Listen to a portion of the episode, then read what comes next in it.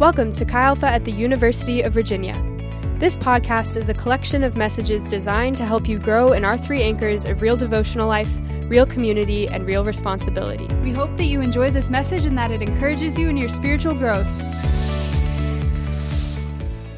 Well, uh, it is good to be uh, together. Um, we are going to continue on with the series in Foundations.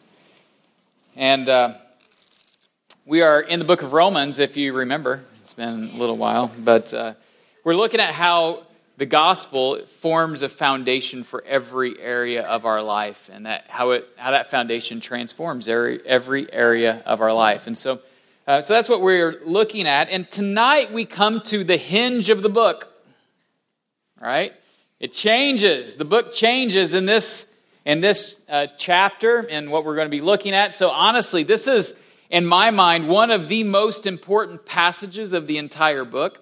Um, we are going to uh, read our passage together. In fact, I memorized our passage that we have tonight when I was your age, when I was a college student, and I've never forgotten it. In fact, probably some of the verses I may quote definitely top 10 verses that I quote um, in my uh, Christian life. And so tonight's verses and our passage is, is very important. Before I get into that, um, several years ago, some alumni did something very uh, unforeseen and, and something that was very special to me. Uh, we had some uh, alum that I had discipled and had been in my core group back in the day when I, whenever I was the only core group leader, well, on the male side, and my wife was the only core group leader on the female side, and she was way more fruitful than me, but we won't talk about that right now. But, um, anyways, uh, so they had, had colluded together to do something that was unforeseen and special. Um, they made up a story to get me up to Northern Virginia. We were actually, the story was, is that we were going to go to a Baltimore Orioles uh, baseball game to which I was not excited at all. Okay, I remember on the way up there telling Amy, he's like, I really don't want to go do this. But we said we would. This is not really how I want to spend my Friday. You know, it's a long drive up there, watch a game, a long drive. We're going, you know, it's gonna. I was kind of belly aching on the way up there, and Amy's like, "Yeah, I understand, but we've already committed," you know. And so uh, we go there, and uh, and we stop at Andrew McCormick's house. He was one of our uh, very first students, and um, we're, we're at his house. He said, Well, we need to go swing by and pick up Kevin at the airport on the way to the game so, uh, so we can go. So I'm like, Okay. So we go to Reagan National Airport, swing by to pick up Kevin. And when we get to the airport, Andrew hops out and he says, Get out, Pete. I said, Get out. You see, he said, Yeah, get out. We're going. And Amy hops out of the van, pops the back of the van, gets me a bag, and says, Here, I'm like, what is going on? So there's four other alum, myself, and Andrew says, I need your ID. I said, uh, uh, okay. So I give him my ID, so he will not tell me where we're going. So, so we go through security. I have no idea where we're going. And then we walk up to the gate, and, uh, and we, we're going to Chicago. Here's actually a picture uh, that they took when I realized where we were going. They gave me, they gave me a T-shirt. These are the guys who did it. Um, they gave me a a T-shirt that was a Chicago Cub T-shirt, which I'm wearing right there. And I realized they are taking me to Chicago for the weekend. We flew to Chicago. We stayed downtown Chicago. I don't know if you've ever been to downtown Chicago. It's a beautiful place. We went to Wrigley Field. I'm a Cub fan, right? And so they knew I was a Cub fan. So we rode the L. We went to Wrigley Field. We watched the game. Um, that, that's where we're, where we're at. We, we went out to eat and had a great time in Chicago for the weekend. And they paid for it all. And here I was belly aching. Anyways, how do you respond to such kindness, thoughtfulness, love, generosity? How do you respond to something like that? I'm like, man, who am I? Like, why would they do that for me? You know, just, I, just how do you respond to that? Better yet, how do you respond to what God has done for you the gospel in Christ. How do you respond to that kindness, that love, that generosity? How do you respond to that? Because that is way more profound than what they did for me. That, that was one of the most special moments in my life. Yet, it pales in comparison to the glory of what God has done for us in Christ. And how do you respond? Well, I'm so glad you asked because that's what our passage is going to talk about tonight. How do you respond to such kindness and love and mercy and goodness and grace? Uh, so open your Bibles to Romans chapter 12. Um, as I mentioned, this is the hinge. And I, am going to do something we don't normally do. I went to a church uh, recently, and this is what they do. And so I'm like, hey, let's do that at MNL. Um, well, I go to church every weekend, but you know what I'm saying. I, went, I spoke at this church up in Warrenton a couple weeks ago. Anyways, why don't you stand with me? Here's what we're going to do I have the verses up on the screen, and we are going to read these verses together. I, I knew that they stood at this church and, and uh, they read the verses. I didn't know they all did it out loud, but it was kind of cool. So we're going to do it, okay? So, so uh, we're going to read them together. You guys ready? All right. If you have a different version, go for it with your own version. You know what I'm saying? Like, you just, if you want to do that, you do that. All right, here we go. All right, okay, here we go. Therefore, I urge you, brothers and sisters, in view of God's mercy, to offer your bodies as a living sacrifice, holy and pleasing to God. This is your true and proper worship. Do not conform to the pattern of this world, but be transformed by the renewing of your mind then you'll be able to test and approve what God's will is his good and perfect will. You may be seated. Beautiful job. Way to go. Way to go. That's beautiful. What we're going to do is we're going to walk through those two verses, taking a phrase at a time. Is that all right if we just unpack it a phrase at a time? Um, here's what we're going to do. Uh, so we're going to start with, therefore, I urge you, brothers and sisters, in view of God's mercy. Paul is urging them. In fact, so there's passion and urgency. And this isn't like passive, like, uh, therefore, you may want to. Con-. No, I urge you, right? I urge you, in view of God's mercy. He's saying these last 11 chapters of, of the glory of the gospel I've laid out. In view of that, let me tell you how to respond. Well, let's, let's do a, a little fly over the last 11 chapters. We started by seeing how profoundly sinful we are. Like if you took a, a, a, if you shut off all the lights and you turned on a sin detector light and it and, and shined it on us, all of us from head to toe would just be covered in our sinfulness. We're profoundly sinful and therefore profoundly lost. But in chapter 3, we find out that there, there was a profound righteousness from God that was made, made available to us through the profound person and work of the Lord Jesus Christ, who did a profound work on our behalf in his death, burial, and resurrection. He paid a profound price for our sin, right?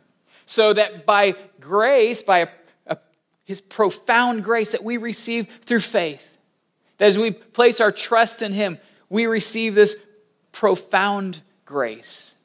And then he pours out his profound love into our hearts and gives us a new life by the profound gift of the Holy Spirit. And then he gives us a profound new identity as a child of God.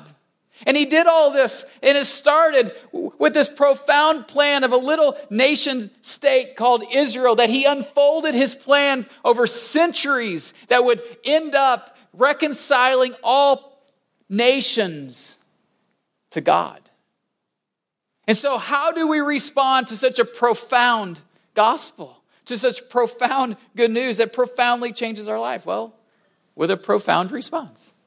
He says, in view of all of that mercy, offer your bodies as a living sacrifice, holy and pleasing to God. Okay, um, this verse is a verse that keeps us out of two theological ditches that are um, common in the church for, I mean, yeah, in different segments of the church. First ditch is this it keeps us out of legalism. Um, legalism is this idea that you can put God in your debt and procure his blessings by your performance. That if you do something, if you're good enough, that God will be indebted to you and you can then um, get his blessing because you kind of backed him into the corner by your own goodness. Um, it's also this idea that God's love for us and his goodwill towards us is really contingent on how well we're doing. That's legalism. And the Bible says, no, no, no. You're saved by grace through faith. And you're not. Okay, so if, if you were to, I put my own version of the legalistic version of this uh, verse is, I urge you to offer your bodies as a living sacrifice so you can receive God's mercy. That's not the way it goes, is it?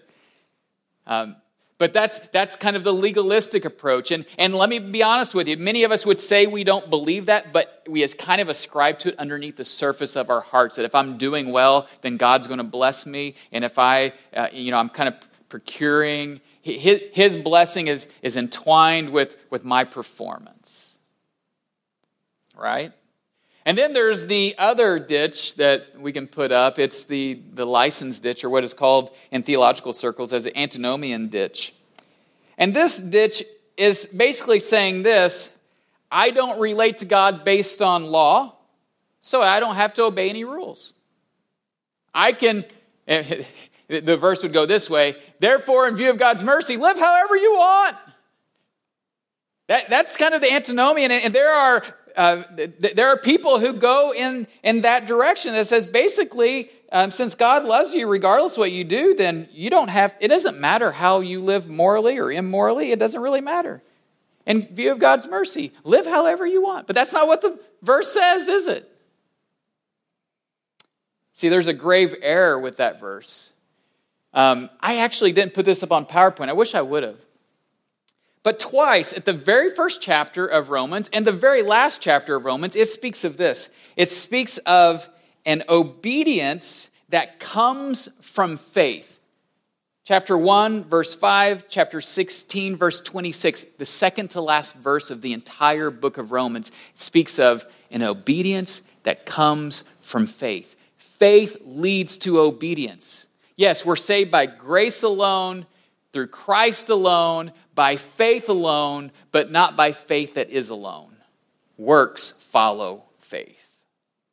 That is the gospel. And so, the third way, and this is living in the gospel, is therefore I urge you, brothers and sisters, in view of God's mercy, to offer your bodies as a living sacrifice, holy and pleasing to God. How we live profoundly matters. Um, this phrase, offer your bodies as a living sacrifice is actually from the Old Testament. Um, what it's not is not a sacrifice for sin, because we know in chapter 3 that Jesus was our sacrifice for sin, right? That Jesus is one who paid the price for our sin.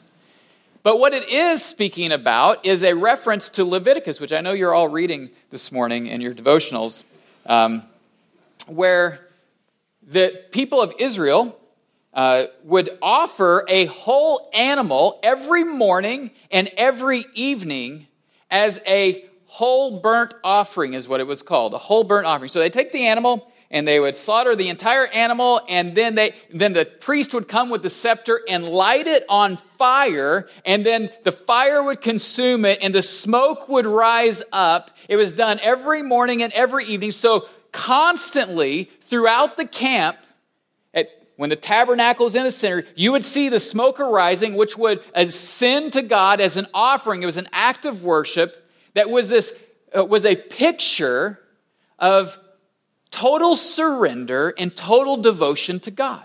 In fact, it was done so often, in, in Exodus is referred to as the um, well, I, as the continual burnt offering. That's the word I was looking for. The continual burnt offering, because it was like it was continual, just all the time. Just this burnt offering going. And so Paul, here's what he does. He takes that image, which all the Jewish people would have understood, and he says, that is what our lives are supposed to be totally surrendered and totally devoted to God, as like an incense that continues to arise to God. Okay, um, I've been thinking a lot about this. This would be, to be that sacrifice, would be absolute surrender. Would you agree with that? That animal is totally surrendered and consumed for the glory of God as an offering. And there's a difference between surrender and commitment. We talk a lot about being committed, but the Bible talks a whole lot more about being surrendered. What's the difference between being surrendered and being committed? Well, see, when you're just committed, you are the one who's still in control. Oh, I'm, I'm committed, I'm committed. But if something, here's when you find out if you're surrendered or committed when adversity comes, when something uncomfortable comes, something you wouldn't choose comes. If you are committed, then you may start questioning your commitment. Say, well, maybe, I don't know, I don't really like that. Because here's the thing people who are committed can be very cynical and proud. Because they're committed and they still, they, they still maintain the autonomy of their decision. But surrendered people, they have given the reins over to King Jesus. And therefore, He's the one who's now in control. He's the one who calls the shots. And when difficulty comes and adversity comes and, and something um, that they wouldn't have, then they are surrendered and they say, King Jesus, whatever you, and it's, and it's saying, I'm surrendered to you. And they are not cynical and proud, they're profoundly humble. And I'm going to say this I think at UVA, we're way better at commitment than surrender.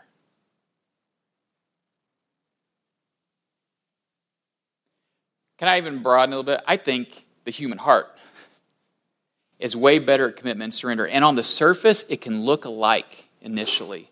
But under the surface, there is a profound difference. Can I ask you a question? Are you surrendered to Jesus? or committed to Jesus. That is a big difference. And so, this is a picture of total surrender, being the whole burnt offering on the altar, a living sacrifice, right? And so, I'm going to live on the altar, surrender to Jesus, and say, in fact, uh, I don't know how many of you were at the, uh, the baptisms, on, but one, one of the guys who got baptized talked about how he's like, man, I just surrendered it all. He's like, and he, you guys know what I'm talking about, right? He's like, I just surrendered it all. And you know what? I was like, yes. He didn't say, no, now I'm committed. No, he's like, I surrendered it all.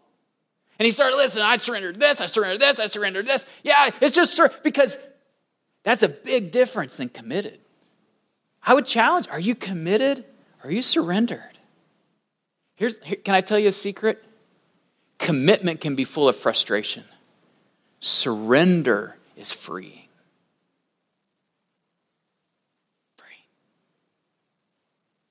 It's. So, this means our entire lives are to be acts of worship to Jesus. Like we are that sacrifice. And, and this means this it, it, means your, your studies can be an act of worship. Did you know that? I, I remember whenever I was in school, I prayed before I studied. I needed it. You know what I'm saying? You guys, yeah, it's like, oh, dear Jesus, without you, I'm toast. You know, you, you've had that prayer, right?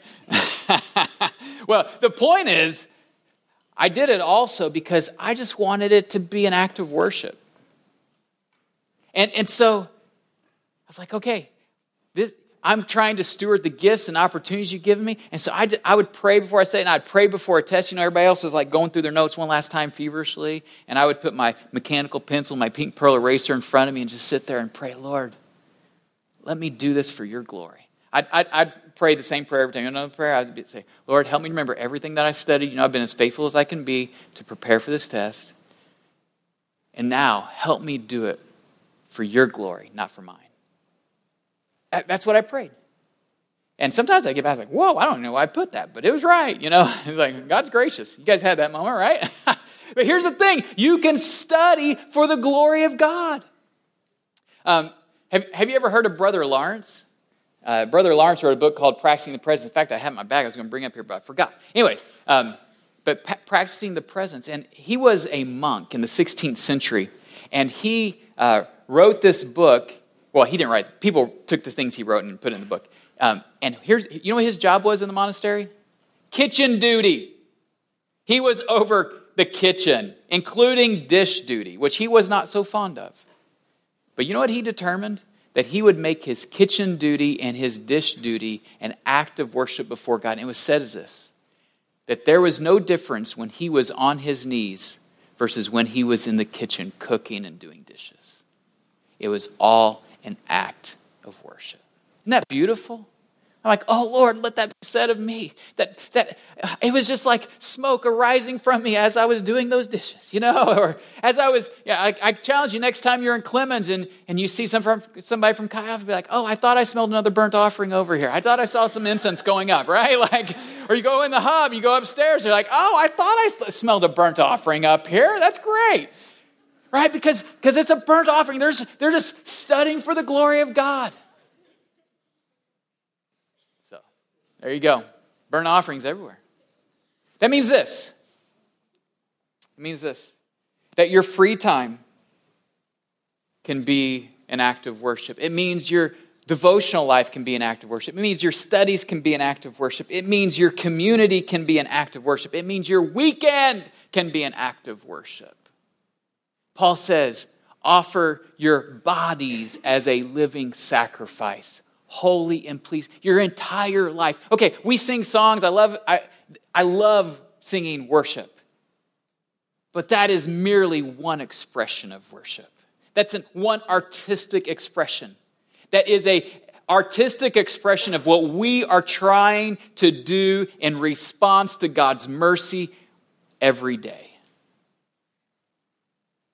To be a living sacrifice, holy and pleasing to God.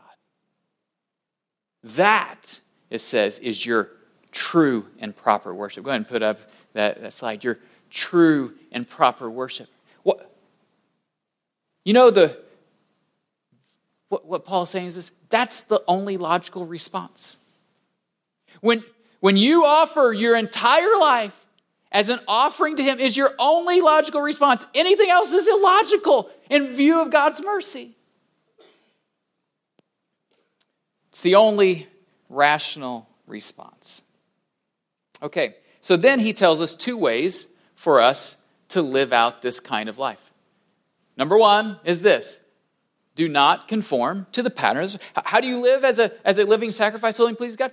Don't conform, conform to the pattern of this world. Last year I talked about the world, and some of you may have been here and remember this, but some of you may not. Um, but let me give you a definition of the world, because in, in the Bible, when it talks about the world, it's not just talking about like you know, dirt and grass and trees and the moon and, you know.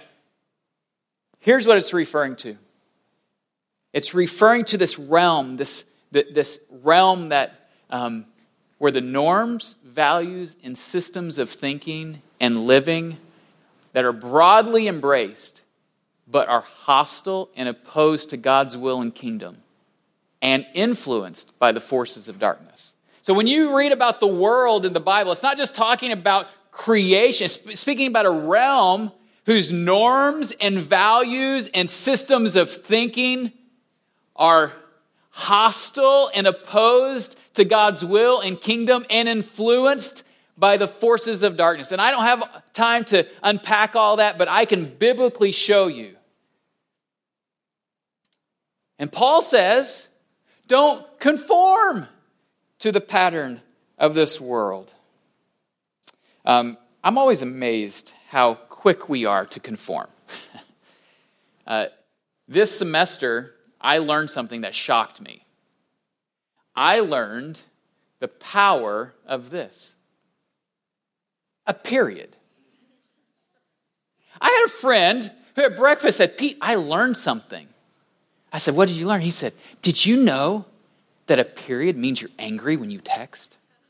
I was like, that's the most ridiculous thing I heard. He said, no, I'm telling you. He said, go back and look at all your texts, and none of your students ended with a period. I was like, no, you've got to be kidding me. And so I go back to the office, I look, I'm like, he's right. I knew my son didn't end it with a period, but I thought that was just his bad punctuation. I was going to have a sit down with him and tell him, no, son, you, you're like not looking right on these texts. You need to start using proper punctuation, right? And then I called in one of our staff members into the office. I said, I got a question to ask you. She's like, What's that? I said, uh, What does it period mean? She's like, Oh, yeah, period. they're kind of like, like you're kind of angry. She said, in fact, I just recently used a period at the end of a text. And I thought, I don't know, is that too much? I thought, what? Are you serious? Is that too much? Proper punctuation too much? She's like, yeah. I was like, I was kind of frustrated. I thought, oh no, maybe I shouldn't put the period. I'm like, man, everybody must think I'm angry. Well, then, now as I as I put text, like 80%, I have to stop and take the period off. Because I'm like, I don't want to be angry. And then the other 20% period's still on there. So I'm sorry. If you get if you get period from me, I'm sorry. Like I didn't mean to, you know? Just just trust me, I'm not really angry. But here's the point. Like now I'm trying to conform to stop using proper punctuation because I want to conform. You know what I'm talking about, right? Okay. My, I'm conforming my text etiquette to bad punctuation. Okay, um, here's another way we conform. We conform. I don't know if you're like me. Anybody, if, if you're you ever around people with an accent, pretty soon you're starting to talk with an accent? Anybody any other linguistic chameleons like, okay, you're getting ready to go home, some of you getting ready to go home, and give give you 10 minutes, you're gonna sound just like your family. You're, you're, you know, maybe if you're from the South, pretty soon you're going to be saying, I reckon so. You're like, what in the world? I never said that at UVA, but now I'm saying reckon? Like, what, what is that? You know what I'm talking about? You're like, where'd that come from? One time, my, my oldest son, when he was playing baseball, we took him 20 minutes south to, uh, to this nice baseball field where he had his practice. After one hour practice, he gets back in the car we're driving home. He said, Hey, Dad, you got any vanilla wafers? I, I, looked back. I had to make sure I had my son back there. I said, Do I have what? He said, Vanilla wafer. I was like, It's a vanilla wafer, son. It's not a wafer. One hour he's talking. I'm like, goodness gracious, we got to get him out of this baseball. You know what I'm talking about, don't you? because we conform to those around us. Okay, here's the point. here's the point. The world doesn't want to just conform our text etiquette or have us pick up an accent. The world wants to conform your heart, wants you to feel certain things and desire certain things. The world wants you to think certain things and believe certain things. Jon Tyson said, and I'd quoted this last year, but he said, Imagine somebody from the Church of Rome walking to the Roman villa to go to church. Imagine what they would have walked by just to get to their house church. Imagine as they walk, they go past the theater, the live theater they'd go to on the weekends, and would play pagan plays with pagan storylines, trying to teach them how to think. And then they would keep walking, and they would pass pagan temples that represented the idolatries of their culture. And they would keep walking, and they'd pass a, they'd pass a brothel that would represent the sexual ethics of the culture. And then they would keep walking, they would, they would pass monuments and, and propaganda that would teach them the Pax Romana of the, of the Roman Empire to, and teach them to hail Caesar as Lord and Savior as they did. He says, and now imagine they arrive in the Roman villa and they sit down and they hear the words of the Apostle Paul read Do not conform to the pattern of this world. And they would have to stop and think, How is Rome trying to form me.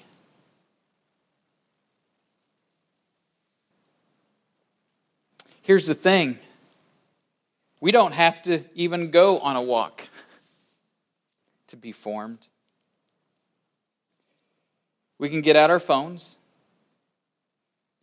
get on social media, turn on Netflix, play our favorite playlist on Spotify.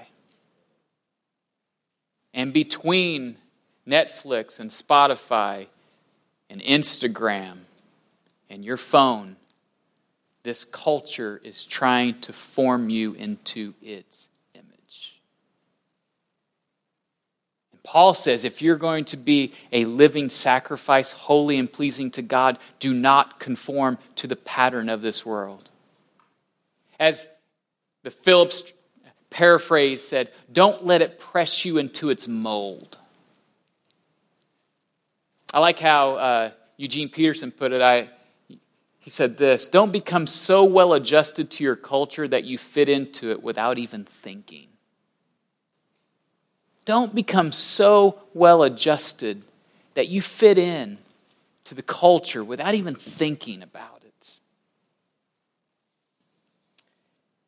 And then Paul says, not just don't be conformed to the pattern of this world, but be transformed by the renewing of your mind. Well, Paul, how are we transformed?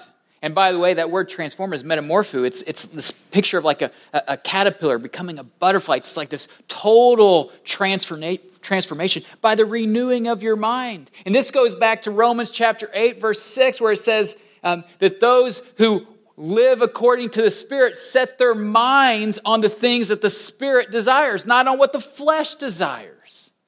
So, how do you how do you renew your mind? Well, I would say there's two, two ways. Well, let me tell you, first of all, how to conform. Can I tell you how to conform? Here's how you conform. If you want to think like those around you, if you want to desire the same stuff as those around you, if you want to conform to those around you, let me tell you how to do it. Never, ever open your Bible. And never, ever take in truth. In fact, give you a month of that, and you're going to start to think and feel and desire the same things they do. But if you want to be transformed, then here's what I'm going to encourage you with have a steady diet of Scripture because you'll be reminded of the profound gospel. You'll be reminded of the greatness of what Jesus has done for you. You'll be reminded that you're called to live as a living sacrifice, holy and pleasing to God, where the Spirit of God would come and light you on fire and you would burn for the glory of God. That's the picture that the Spirit of God comes and you're set ablaze for the glory of God. That's what we're called to live. And we read about that in the scriptures. We're reminded of that through the scriptures. And our hearts are, are, are reoriented in the scriptures. Our minds are renewed through the scriptures. I remember when Amy came to Christ, she was a, a second year when she came to Christ. And then she did something that uh, was not great for a new believer. She studied abroad. She studied abroad in Australia. And it was really hard for her.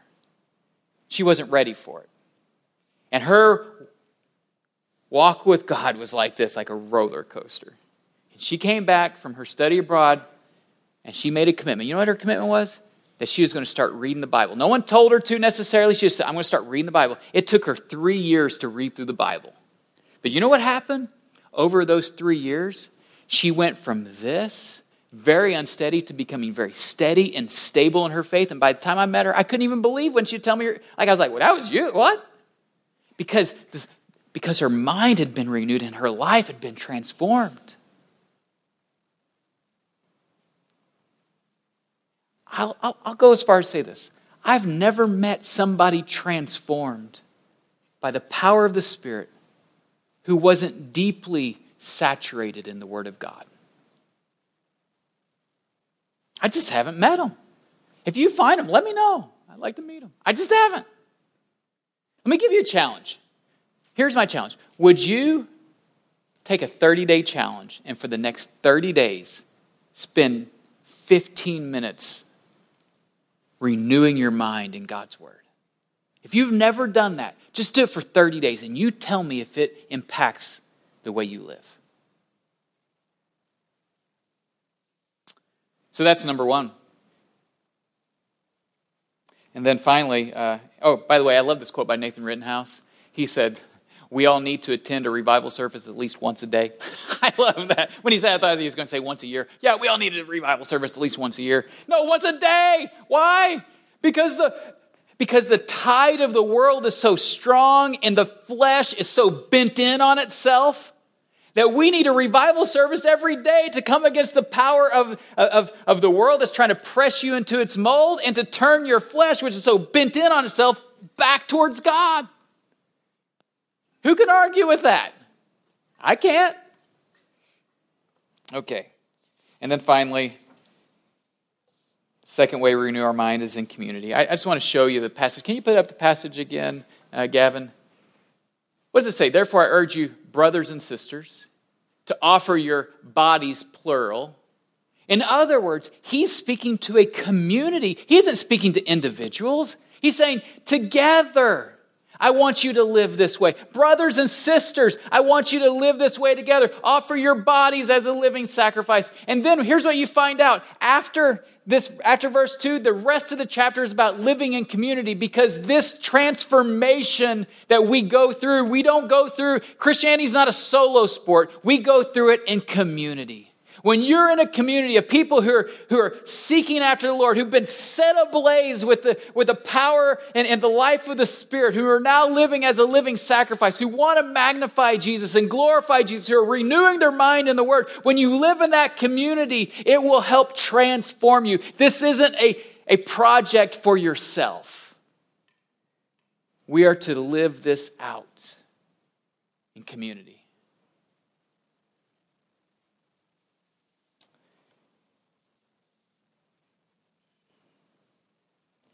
This goes without saying. But Paul, as he calls them brothers and sisters and says, offer your bodies and the plural nature of who he's talking to. He's not talking to people who just see each other once a week and happen to sing the same songs and like to listen to the same speaker. That's never what the church was meant to be. The church was meant to be people who live deeply together who build each other up, who, as it says later in this very chapter, are devoted to each other in love, who live life together. And that type of community that's centered on Jesus, seeking to look more like Jesus, to glorify Jesus, will impact you. And so, as we close, how do we respond? Well, I urge you, brothers and sisters, in view of God's great mercy, to offer all that you are, surrender all that you are on the altar. Let the Spirit of God set you ablaze to become a burnt offering that is holy and pleasing to God. That is the only logical response, a response of worship. Do not conform, don't let the world press you into its mold. But be transformed by the renewing of your mind. And then you'll be able to test and approve. You'll be able to know God's will. And not only know it, but you'll find it as good and perfect and pleasing.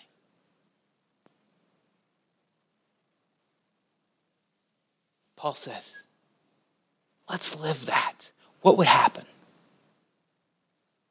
if everybody in our groups Everybody in our community said, let's do that together. Let's live that way together. And you go, I thought I smelled a burnt offering in there. And somebody walks into the house, oh, there's another burnt offering. Another person totally surrendered to Jesus. What would happen on grounds? What could God do? What could happen in your dorm? I'm telling you, in the midst of this tragedy that our campus has gone through, I believe God's going to do some stuff. But, it's go- but we, He's already started, right?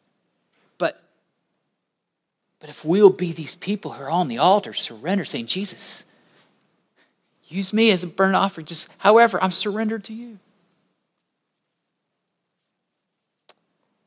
Will the worship team come forward as we close? Here's some, here's some questions.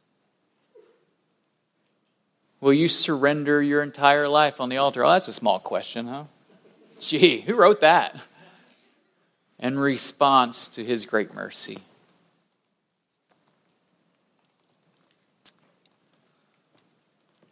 Surrender.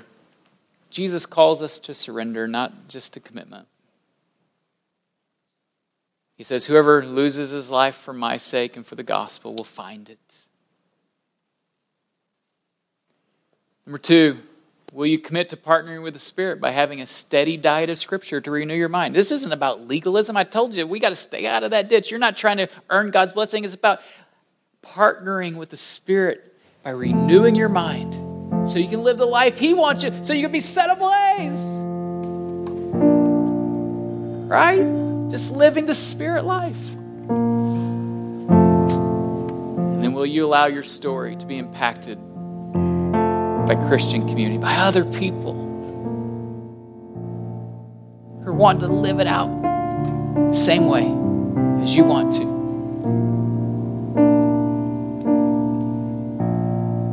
Let's be burnt offerings. Does that sound good? Holy pleasing to God, not because of our goodness, but because of His grace. We're just responding. Will you stand? Worship team is going to lead us in a song. And these two verses, I would encourage you to memorize them. This, these two verses are the, the hinge of the entire book of Romans. Let's, let's spend some time as burnt offerings singing a song of worship. So, Lord, that is our heart's desire. Make us more like you. Lord, we don't want to be conformed into the pattern of this world. We want to be conformed into the image of Christ. We want to be conformed to the way of the cross. And yet we confess that our flesh our flesh wants to go in other directions. It doesn't it's not bent towards the cross, it's bent towards itself. So we need your spirit. We need your help, Lord. Lord, I pray over this extended break that we would have our minds renewed in the glory of your word, saturated in the truth of Scripture. Lord, I pray for each person as they go home that they would have a blessed time with whether they're at home with their family or with friends and Lord, whatever their community is, I pray you'd bless them and refresh them. After this difficult time we've had as a, as a university, Lord, I pray they'd come back refreshed in you, body, soul, and spirit. And Lord, I pray that you would help us all to live out Romans 12, 1 and 2. To be living sacrifices, holy and pleasing to God as our true and proper worship, to not conform to the pattern of this world, but be transformed by the renewing of our mind so we can test and approve what your will is, your good, perfect, and pleasing will. Lord, help us to live that out for your good or your glory and our good. In Jesus' name we pray for the benediction. May God bless you and keep you. May he make his face shine upon you. May be gracious to you and turn his countenance towards you. And as you glimpse at his mercy,